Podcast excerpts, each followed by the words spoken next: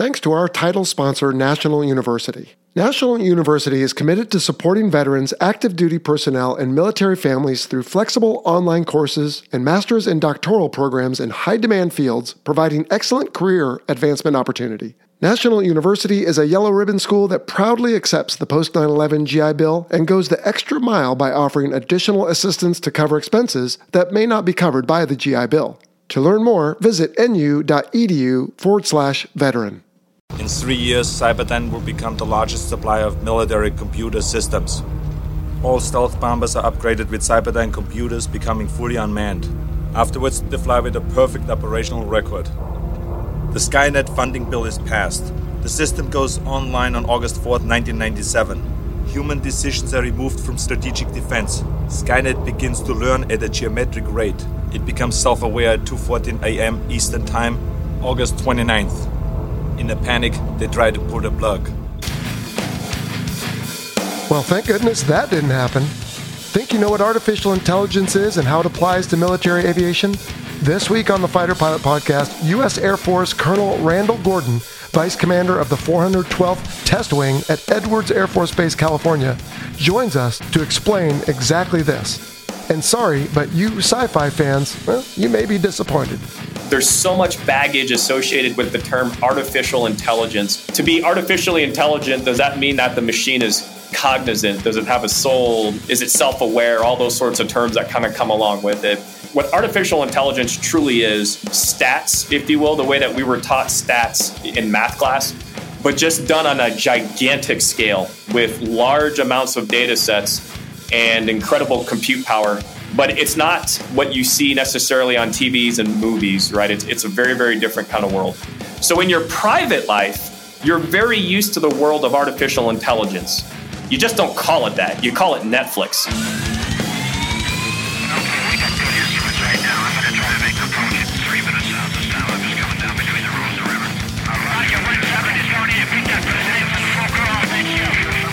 Strap in for the Fighter Pilot Podcast, the internet radio show that explores the fascinating world of air combat, the aircraft, the weapon systems, and most importantly, the people.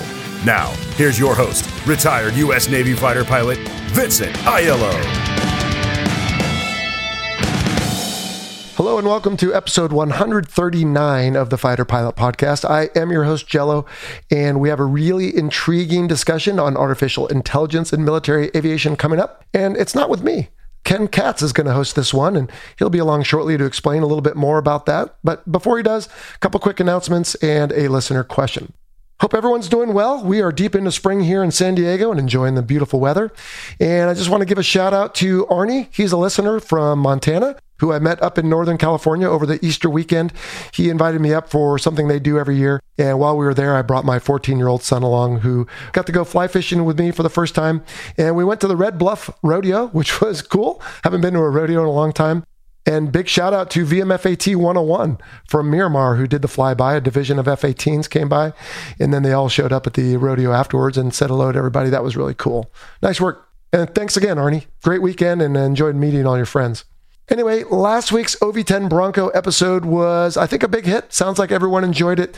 And what an intriguing aircraft. I did get some feedback. A couple different folks mentioned different things. One was Ralph Taylor, who volunteers at the National Museum of the U.S. Air Force. And he and some others said, uh, yeah, the 2.75 inch rocket was once called Mighty Mouse. And then he sent me a picture of something on display there at that museum. And it said it was due to their small size but powerful destructive potential. And if you remember that cartoon from way back, then that seems to uh, jive with that character. Now, Matt Cochran sent me video of an OV 10 dropping paratroopers out the back of the aircraft from the 1994 Dobbins Air Show in Georgia. So, indeed, I'm not crazy. Matt took that video when he was a young man. And others have said, yeah, they saw it at El Toro as well. And then yet other listeners sent links to various articles. I think one was from We Are the Mighty about Broncos on aircraft carriers and amphibious ships back in the day. So, anyway, always appreciate the feedback from everyone. And again, I thought that was a fun episode. Well, we got a little bit more sadness here in the Aiello household just this past week. My aunt Biba passed away in Denmark. She was in her early 80s and had been suffering from some health issues, but it came a little faster than we'd all hoped.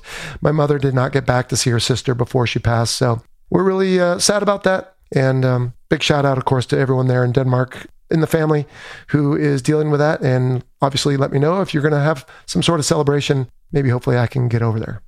All right, our listener question is from Rich Goyette. He is from Boston, Massachusetts.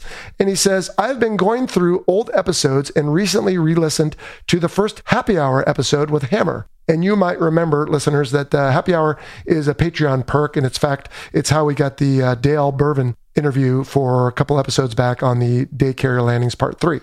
Anyway, Rich continues. He makes several references to flying the A 4 and the F 16 with the quote aggressors, but he also says that it was not at Top Gun. I'm not familiar with Navy aggressors. How is this different from Top Gun? Well, that's a good question, Rich.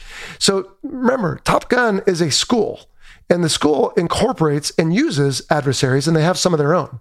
Now, adversary squadrons exist separate from Top Gun, and there are still many today, at least in the Navy and the Marine Corps. You've got VFC 12 in Oceana, VFC 13 in Fallon, VFC 111 in Key West, VMFT 401 in Yuma. And in fact, some of the pilots at those commands are Top Gun graduates.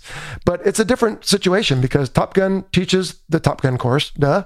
And these VFCs and VMFT squadrons, well, they do other things. They do fleet training, they do unit level upgrades, they do SFARPs, they help out with Air Wing Fallon. So it's different, but they do use Top Gun graduates and Top Gun tactics in the things they do. So, yeah, I thought that was a good question. I don't know how that's different in the Air Force, but that's how they do it in the Navy and the Marine Corps.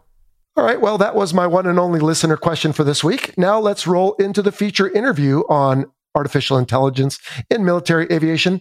And this one, once again, features our buddy Ken Katz, who joins us again. How's it going, Primetime? Hi, Jello. Great to be back on Fighter Pilot Podcast. Oh, good. Well, we're always glad to have you back. So it's been a little while. We'll get caught up with you afterwards. But as we just promised everyone, let's go ahead and jump into this interview. And man, it's a really good one. What do you think? Well, I discovered a YouTube video in which Laz taught a class about flight controls at MIT. And uh, he's a great teacher. And since we both have Edwards Air Force Base and MIT in common, I knew this was a guy I wanted to talk to. I learned so much in this interview. My big takeaway is that artificial intelligence or AI is going to be really important in the future of military aviation, but it's not some kind of magic. Oh, I totally agree. So why don't we turn over the microphone to him? Here we go.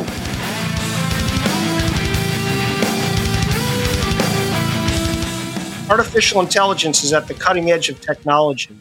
Today, we will discuss this technology with Colonel Randall Gordon, experimental test pilot, 412th Test Wing Vice Commander at Edwards Air Force Base, and a leading expert on artificial intelligence within the U.S. Air Force. Welcome, Colonel Gordon. Hey, Ken. How you doing today? Doing well. We'd like to start off these interviews by having you tell us a little about yourself. How'd you get to where you are now? What was your commissioning source and education and operational and technical background? Yeah, so I like to tell people I've had a bit of a Forrest Gump kind of Air Force career because it doesn't make any sense even to me, and I lived it. So hang with me here. It's proof positive that if you hang around long enough, you can get lucky and end up with something really amazing. So, you know, I grew up in upstate New York, very, very small town outside of uh, West Point, believe it or not, the military academy. Didn't want to go to West Point because, quite frankly, it was too close to home, right? Nothing against West Point. I just, I'd seen it. I'd been in that area for a long time. And I was really interested in going off to something a little bit different. And so I knew I wanted to join the military. I was pretty hardcore about flying airplanes. And so the Air Force Academy just seemed to make a lot of sense to go do. So I took off, went to go do that, went out from there with an aeronautical engineering degree, and then immediately went off to pilot training, which kind of kicked off just a, a pretty grateful, if you will, series of events that have happened with respect to my flying career. I was initially an F 15C fighter pilot in the beautiful state of Alaska. Went from there to test pilot school and did grad school en route. As a test pilot, it's been F 15Cs, F 15Es, the A 10 Warthog, the Global Express BD 700, F 22 Raptor, and then now the F 16, you know, here is the Vice Wing.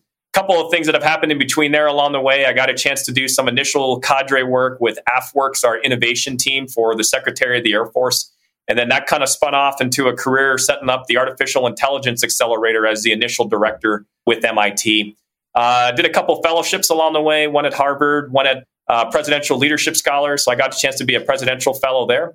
Then got a PhD through the uh, School of Advanced Air and Space Studies. So it's been a, um, a bizarre career that's taken twists and turns along the way, but it's been one that's been really fun, uh, part of my Air Force story, if you will. Wow, a lot of interesting things. And now you're the uh, wing vice commander at Edwards. You bet. Yeah. So I've been serving here for about uh, two years, and then I'll be heading out to be the wing commander at the Arnold Engineering Development Complex in Tennessee.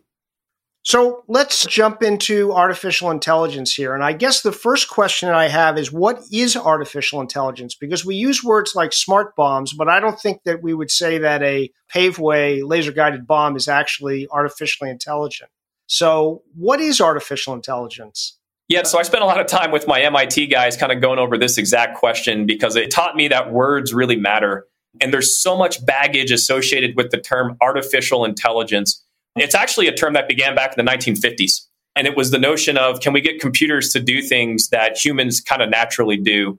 It's not a new term, but it does come with a lot of stereotypes that have been associated with it. Like, in other words, to be artificially intelligent, does that mean that the machine is cognizant? Does it have a soul? Is it self aware? All those sorts of terms that kind of come along with it.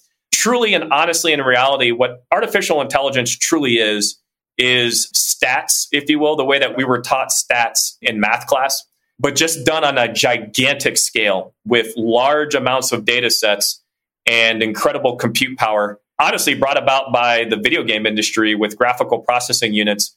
So the explosion of data kind of combined with compute power has now allowed essentially an advanced version of statistics, but it's essentially statistics.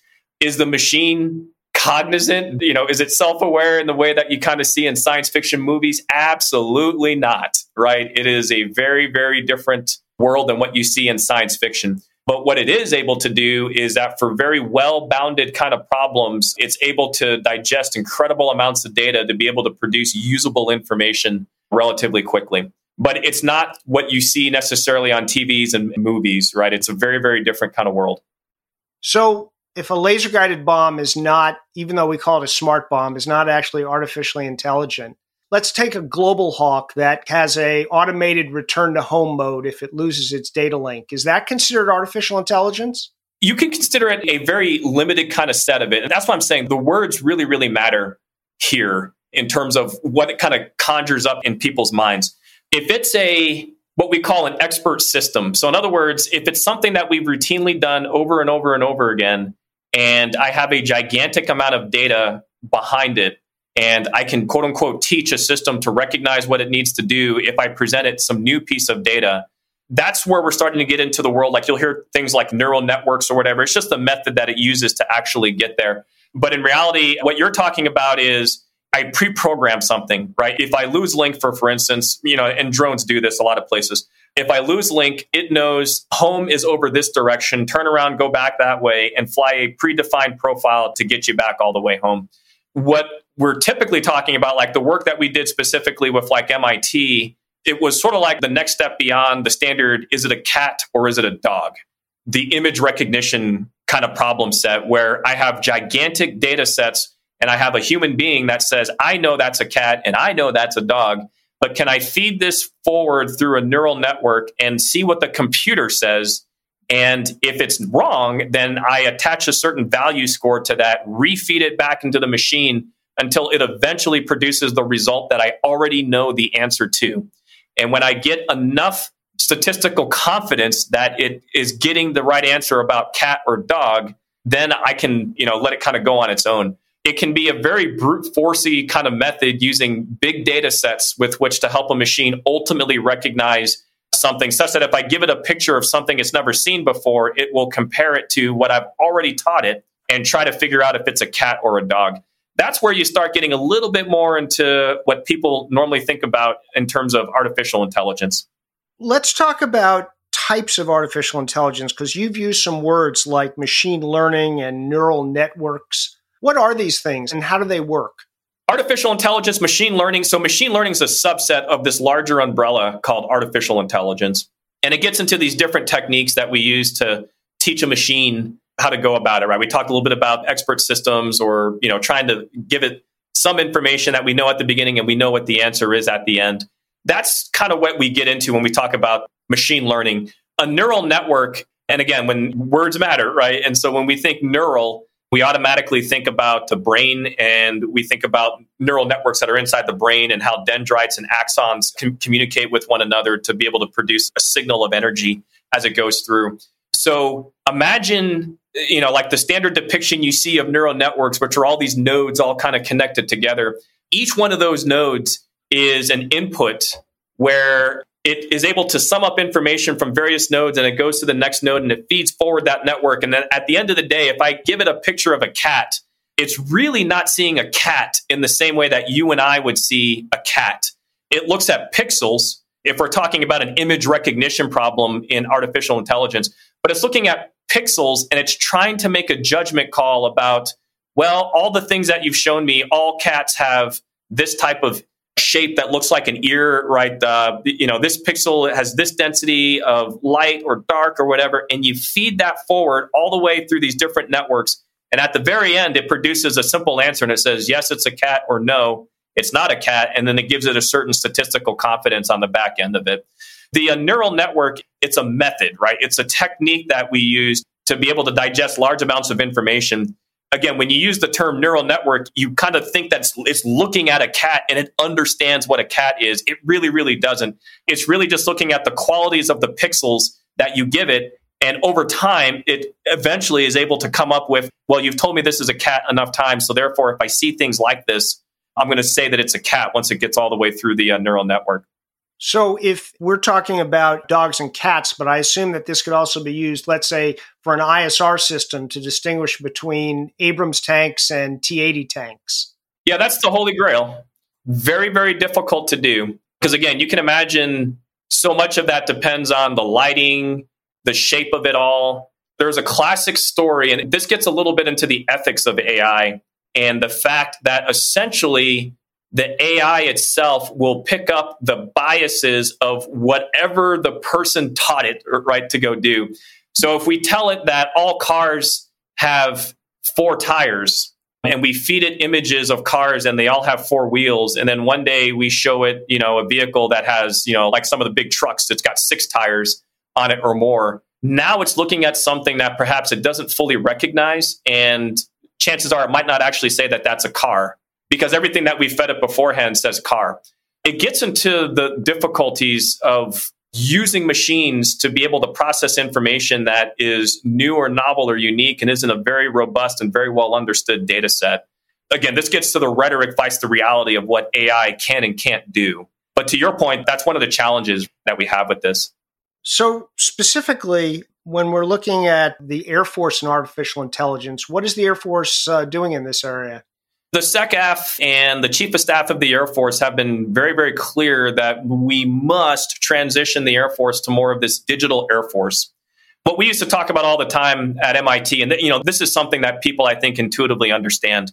When you go home at night and you're talking on Netflix or you're doing Spotify or any of those classic kind of streaming services, there's actually an AI algorithm that's running behind that. Just like we talked about about is it a cat or is it a dog? You can break down songs or movies into discrete data points that a machine can understand. So you would say, hey, the music is rock and it's got this tempo and it involves these instruments and it's this artist and it was produced at this time or whatever.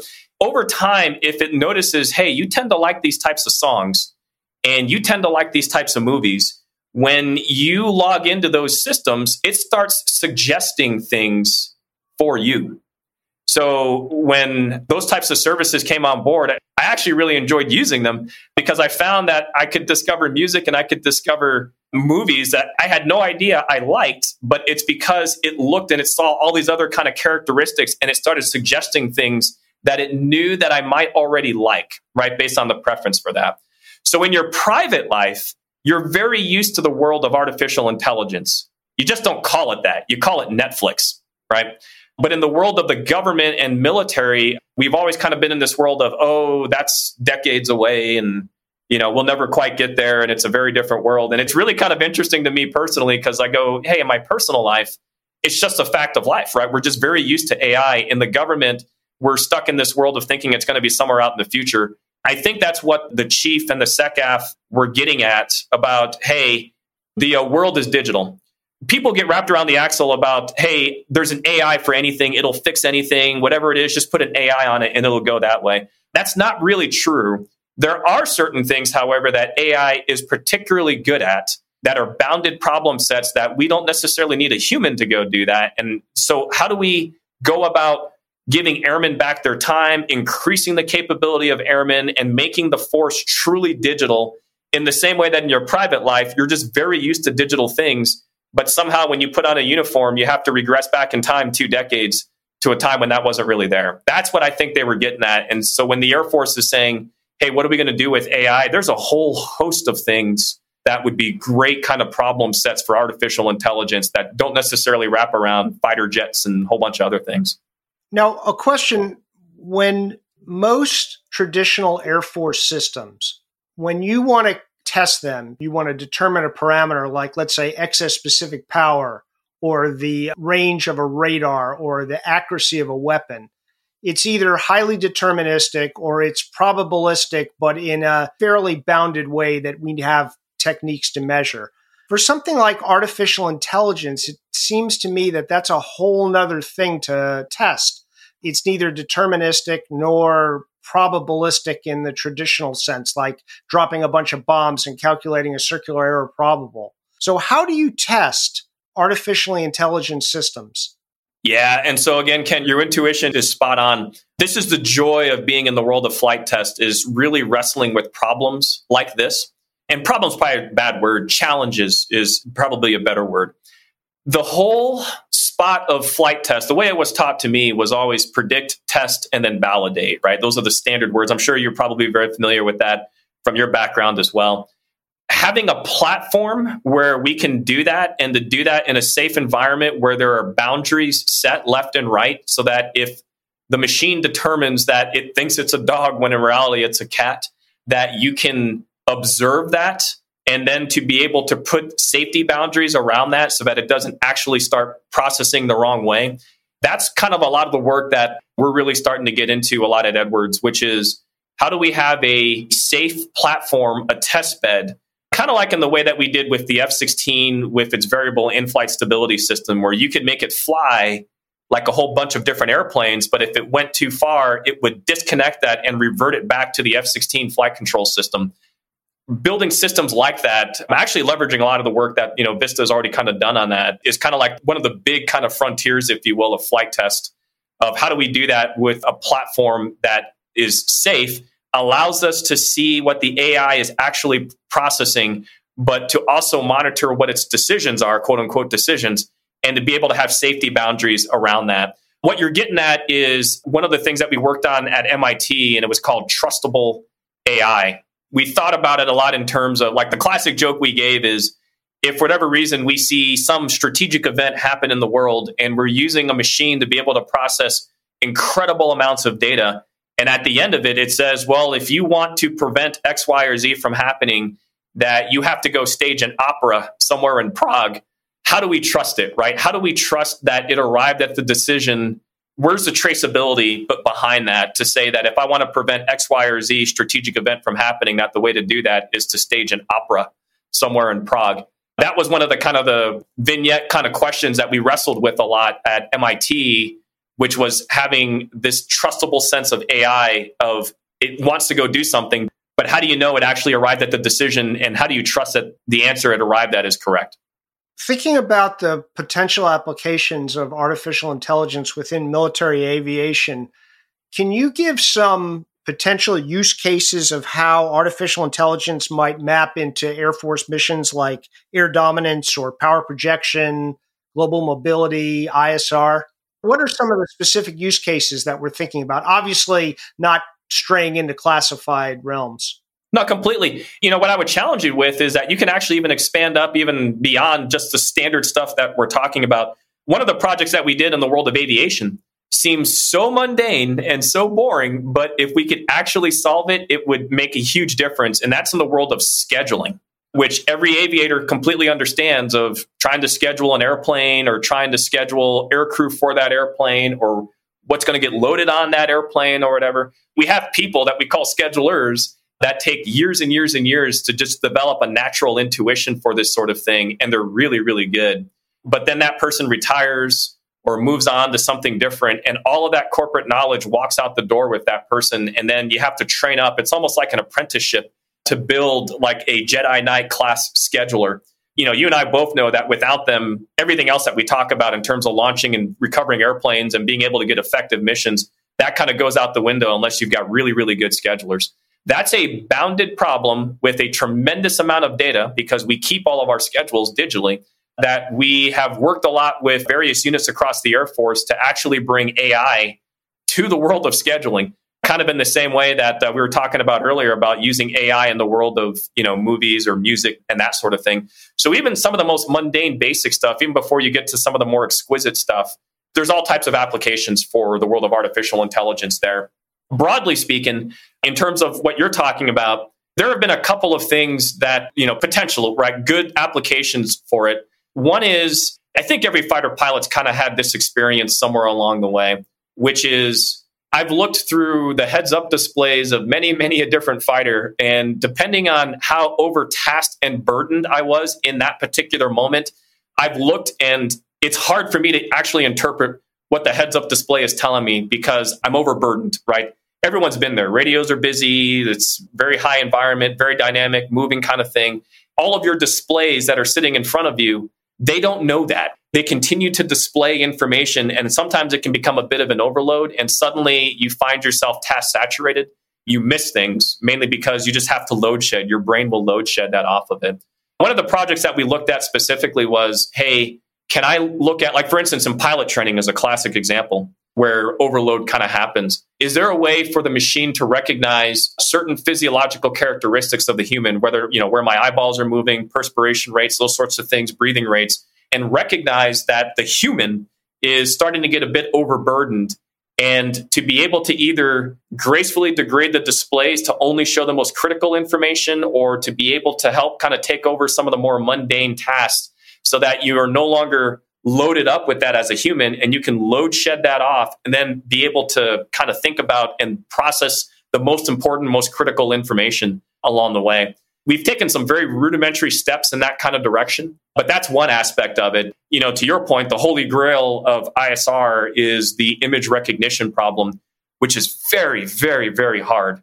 Because again, not all tanks are shaped the same, not all trucks are shaped the same, lighting's different. Sometimes there's trees or you know whatever else in the background. I mean, that's very hard to do for like a weapons systems officer that's sitting in the back of a Strike Eagle or a B1 to go do that. That's very very hard you know to be able to kind of develop that skill set. Again it's another artisan craft if you will to be able to pick out which pixel is the important pixel that you care about and which one's not.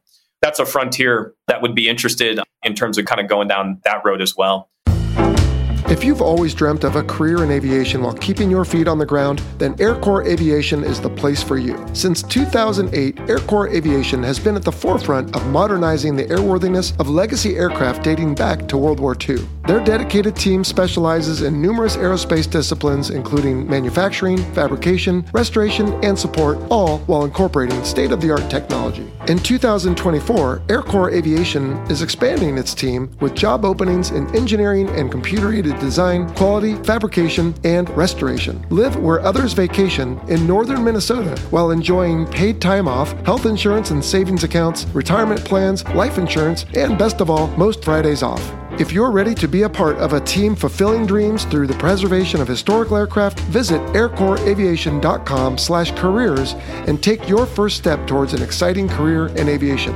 That's aircorpsaviation.com/careers. Visit today.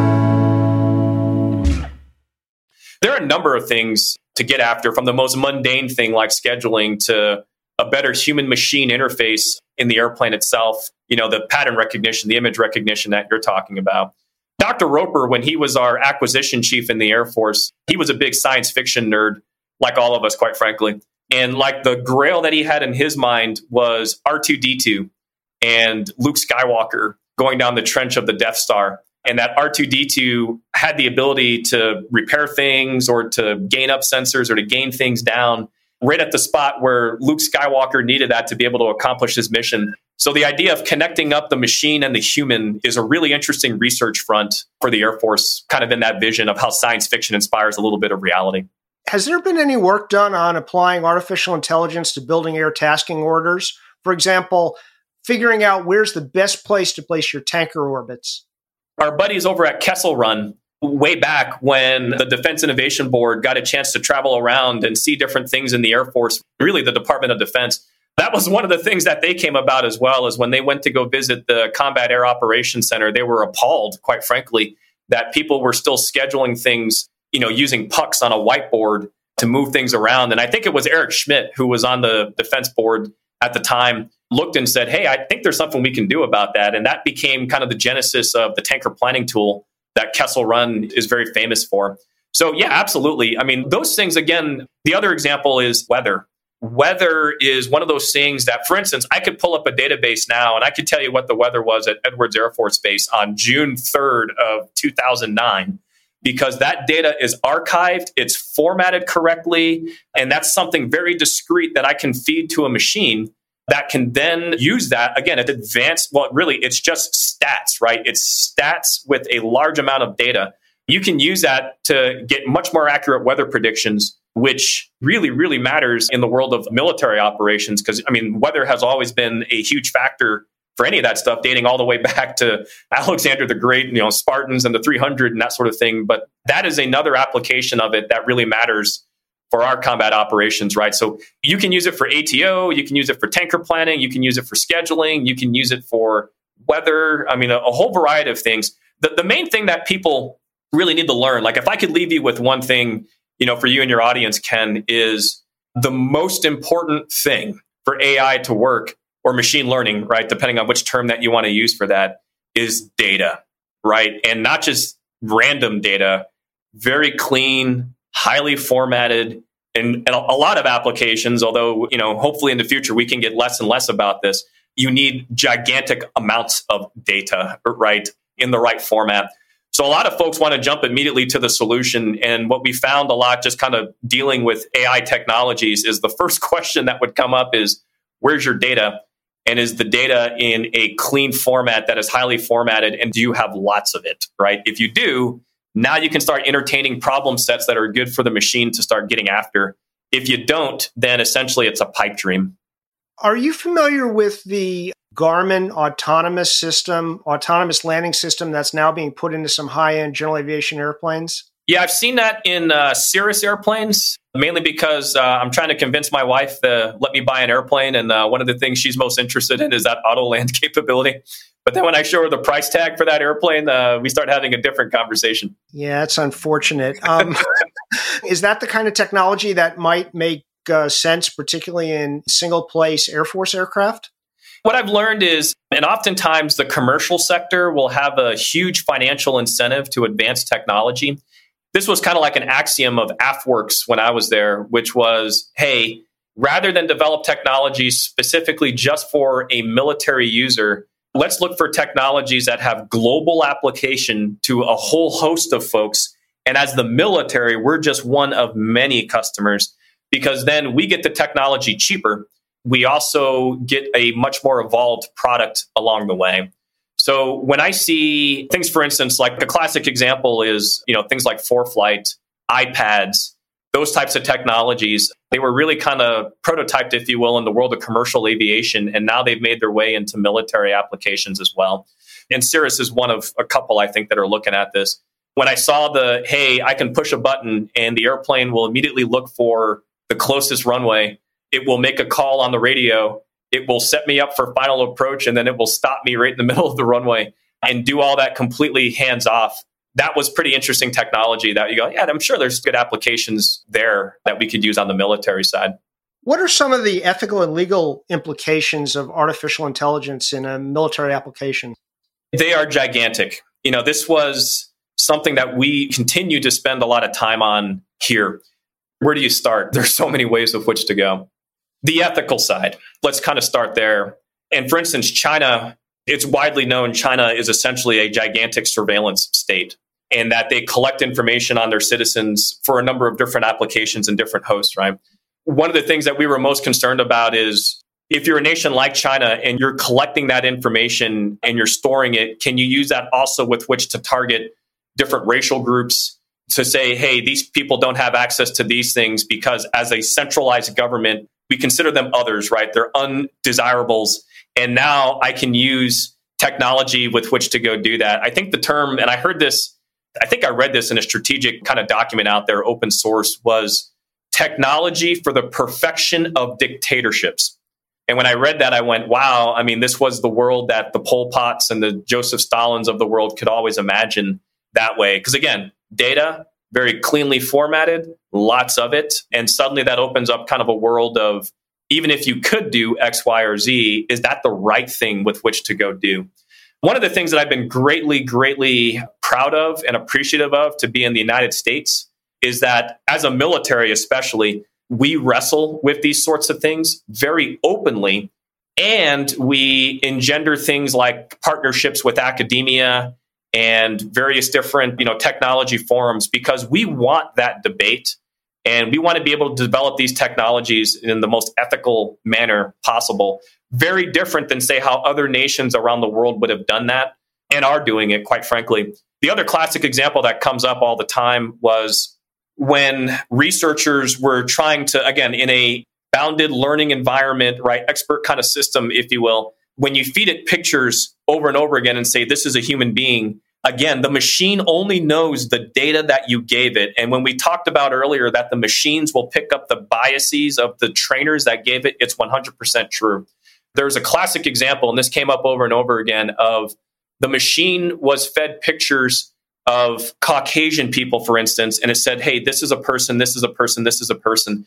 And the first data that it received of a person with brown skin, the machine didn't recognize it because everything it had been given and fed was of a certain type.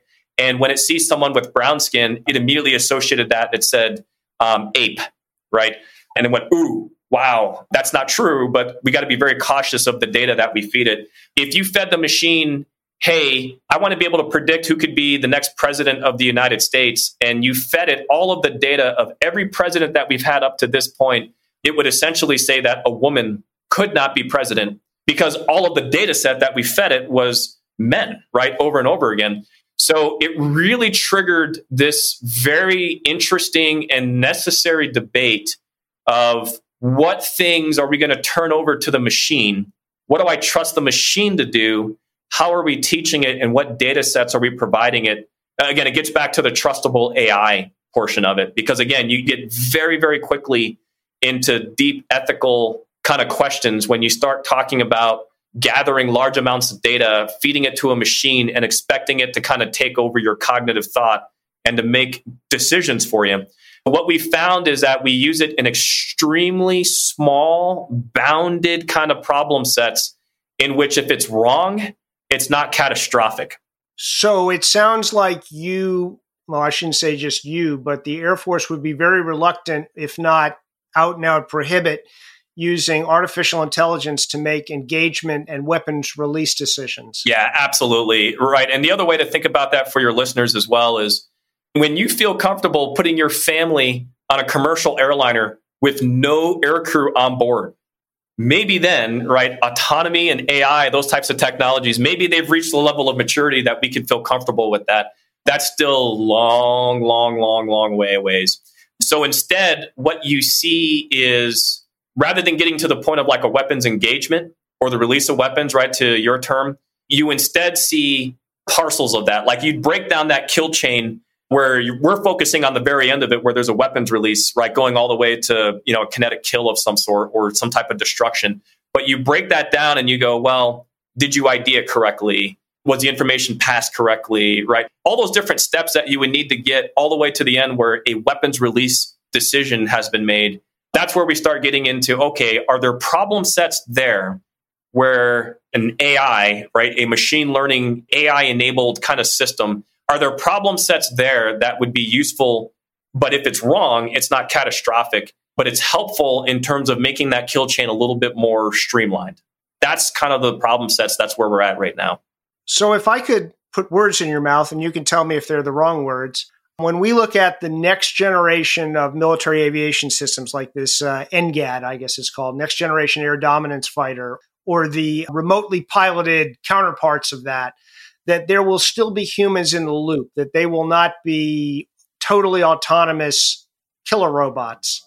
Yeah, I would say one, the Air Force isn't interested in doing that. And frankly, the first country that developed a killer robot, believe it or not, was China.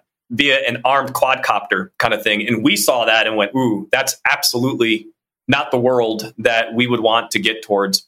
I look at it and I go, this gets to the science fiction. I mean, this is where, you know, movies like Terminator, I think have probably, you know, kind of biased our mindset of what artificial intelligence, machine learning, and when you combine that with military, kind of where that ends up. You know, this gets to the point I was telling you a little bit earlier. There are a whole host of other things that are much more useful for that, that are far safer, and quite frankly, with the state of the technology, probably more appropriate for where we're at. One of the questions that we like to ask at Fighter Pilot Podcast is what's your call sign and how did you get it? The call sign is uh, Laz, L A Z, and it came from Lazarus, which, if you know a little bit of the biblical story of how Lazarus got his name, that actually tells you a lot about how I got my name. The very, very short kind of version of it is I was flying an F 15 in Alaska on a no kidding dark and stormy night where you didn't have visibility to the ground, and all of my avionics in the airplane broke, especially the ones that tell you which way is up or down. And so I ended up in a spatially disoriented kind of situation. And I was lucky to save the airplane from hitting the ground, but I only had maybe about a second or so to spare before I would have hit the ground. Uh, so I got lucky. And so the people that were listening to me struggle with this on the radio, trying to recover the airplane, they would tell me stories of fighter pilots they had known that weren't quite so fortunate that got disoriented and then hit the ground and didn't survive. And so I got the call sign Lazarus, right, for coming back from the dead because there was a period of time they thought I was a goner. A lot of fighter pilots I've met, they don't like their call signs. I love it mainly because it teaches me that, hey, every day is a gift. And you know watch your mental attitude because you know no matter how bad things are it was never as bad as what it was for me in that cockpit. That night you know as a young lieutenant flying in alaska. So you lost your primary attitude reference on a dark and stormy night? Yep yeah i lost the attitude. I lost the head well the heads up display froze and the attitude indicator froze right? So they were in op but looked like they were working which made it even worse it made that illusion very, very hard to overcome because when you can't see the ground, they tell you, you know, trust your instruments. And when I looked at my instruments, my instruments were bad. When your inner ear starts playing with you, even though you think you're in a left hand turn, in reality, you could be completely upside down based on what your inner ear is telling you. So it was very, very difficult to overcome that sense of what the actual airplane attitude really was. The only thing I had going for me was a little standby gauge that was still working, not tied to the rest of the systems. And I ended up recovering off of that. But if that weren't there and I had delayed my decision more than a second, then we wouldn't be having this talk. Wow, that's quite a story. Colonel Gordon, I want to thank you for sharing your expertise and experience with a really fascinating topic. I think that uh, it's going to be quite a thing to see where this field evolves and how it applies to military aviation in the future. Ken, I really appreciate it. And uh, thanks for taking the time out with me today. Uh, it's been fun. And thanks for letting me be on your podcast. Have a good one.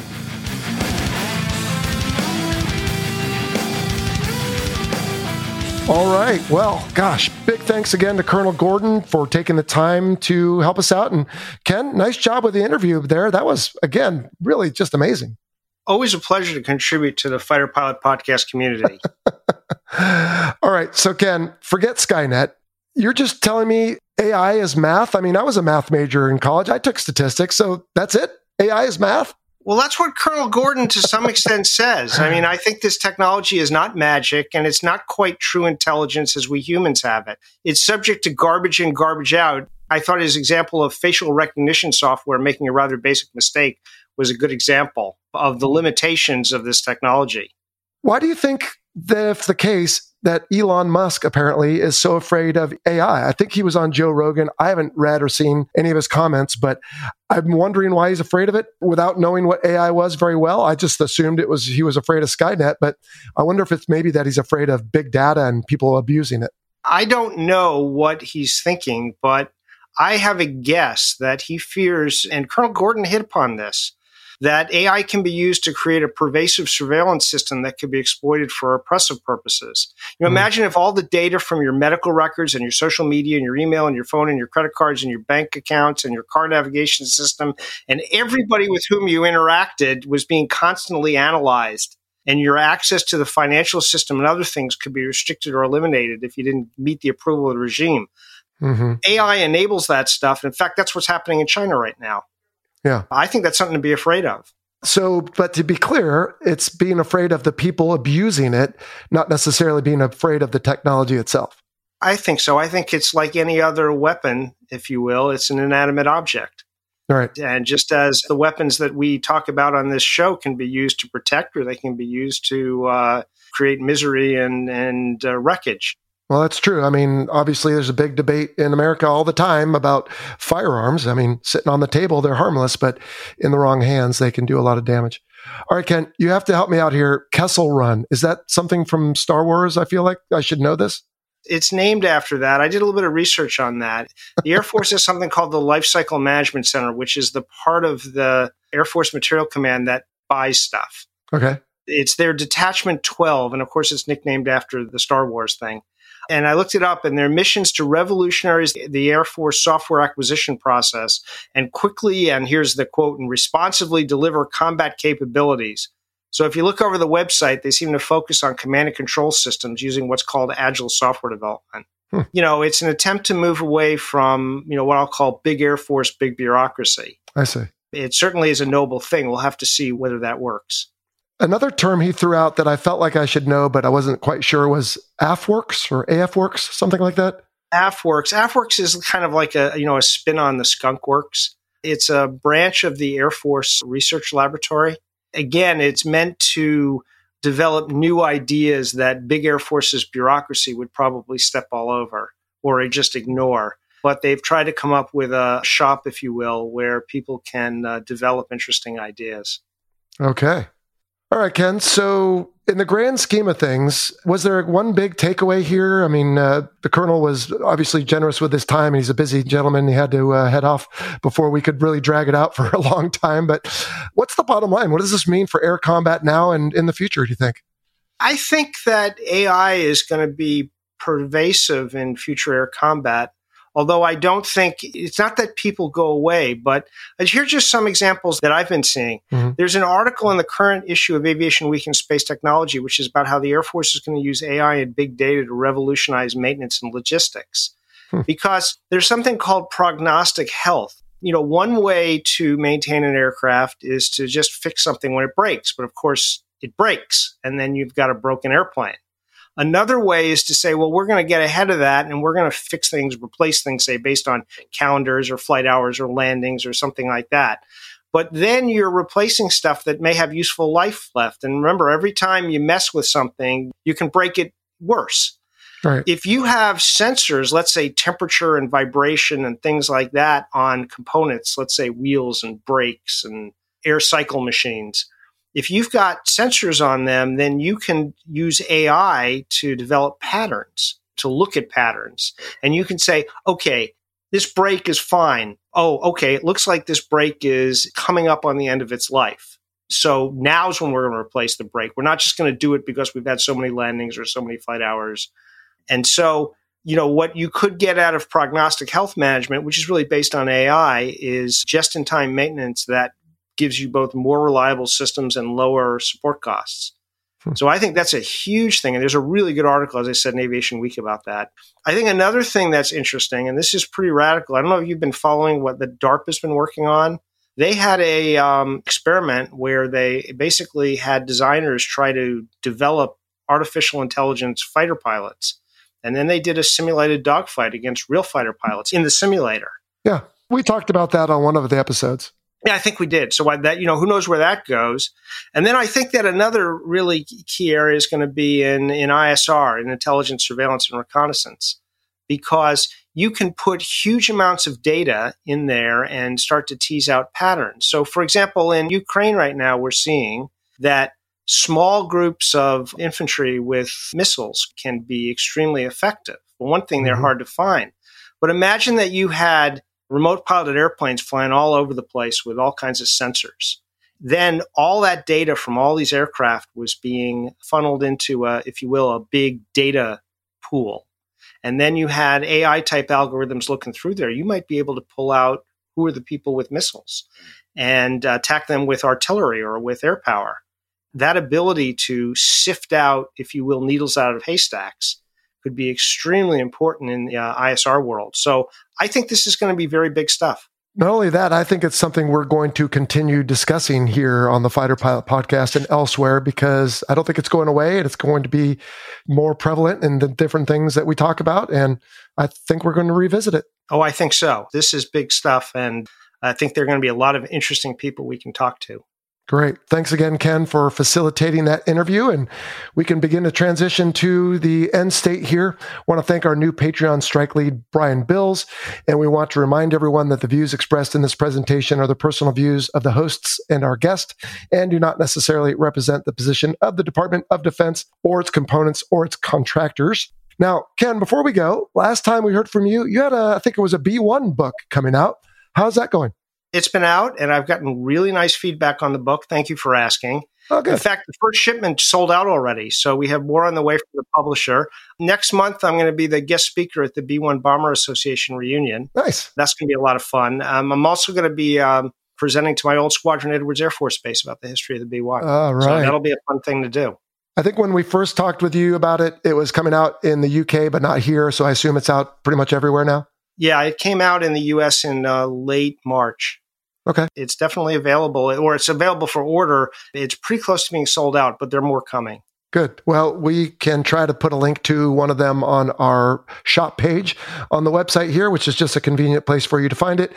And then we get a few pennies on every book we sell. So, you know, enough snowflakes make a blizzard. All right, cool. Hey, before you go though, what else do you have in store for us? You've been a great help. And when you do an interview, it uh, gives me a little white space to do other things. So, what else you got in store?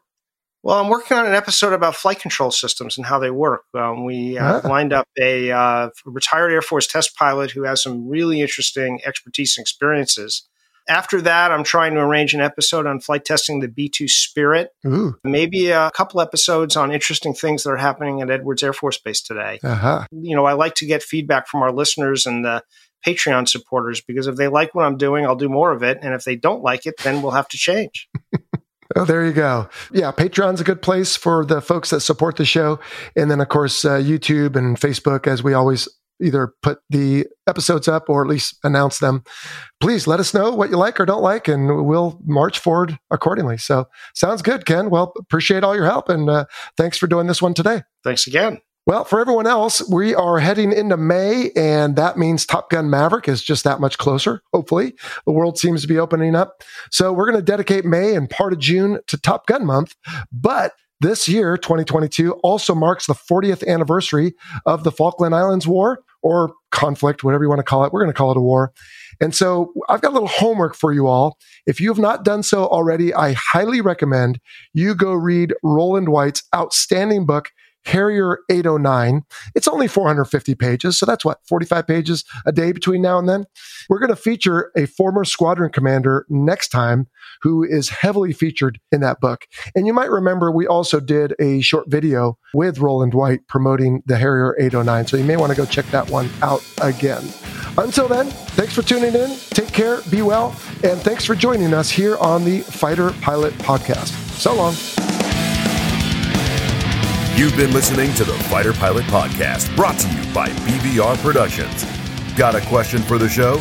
Email us at questions at fighterpilotpodcast.com or leave a message on our listener line at 877 Mach 101. That's 877 622 4101. Be sure to follow us on your favorite social media platform and check out our website, fighterpilotpodcast.com. For exclusive content and to help support the show, check out our Patreon page. Thanks for listening.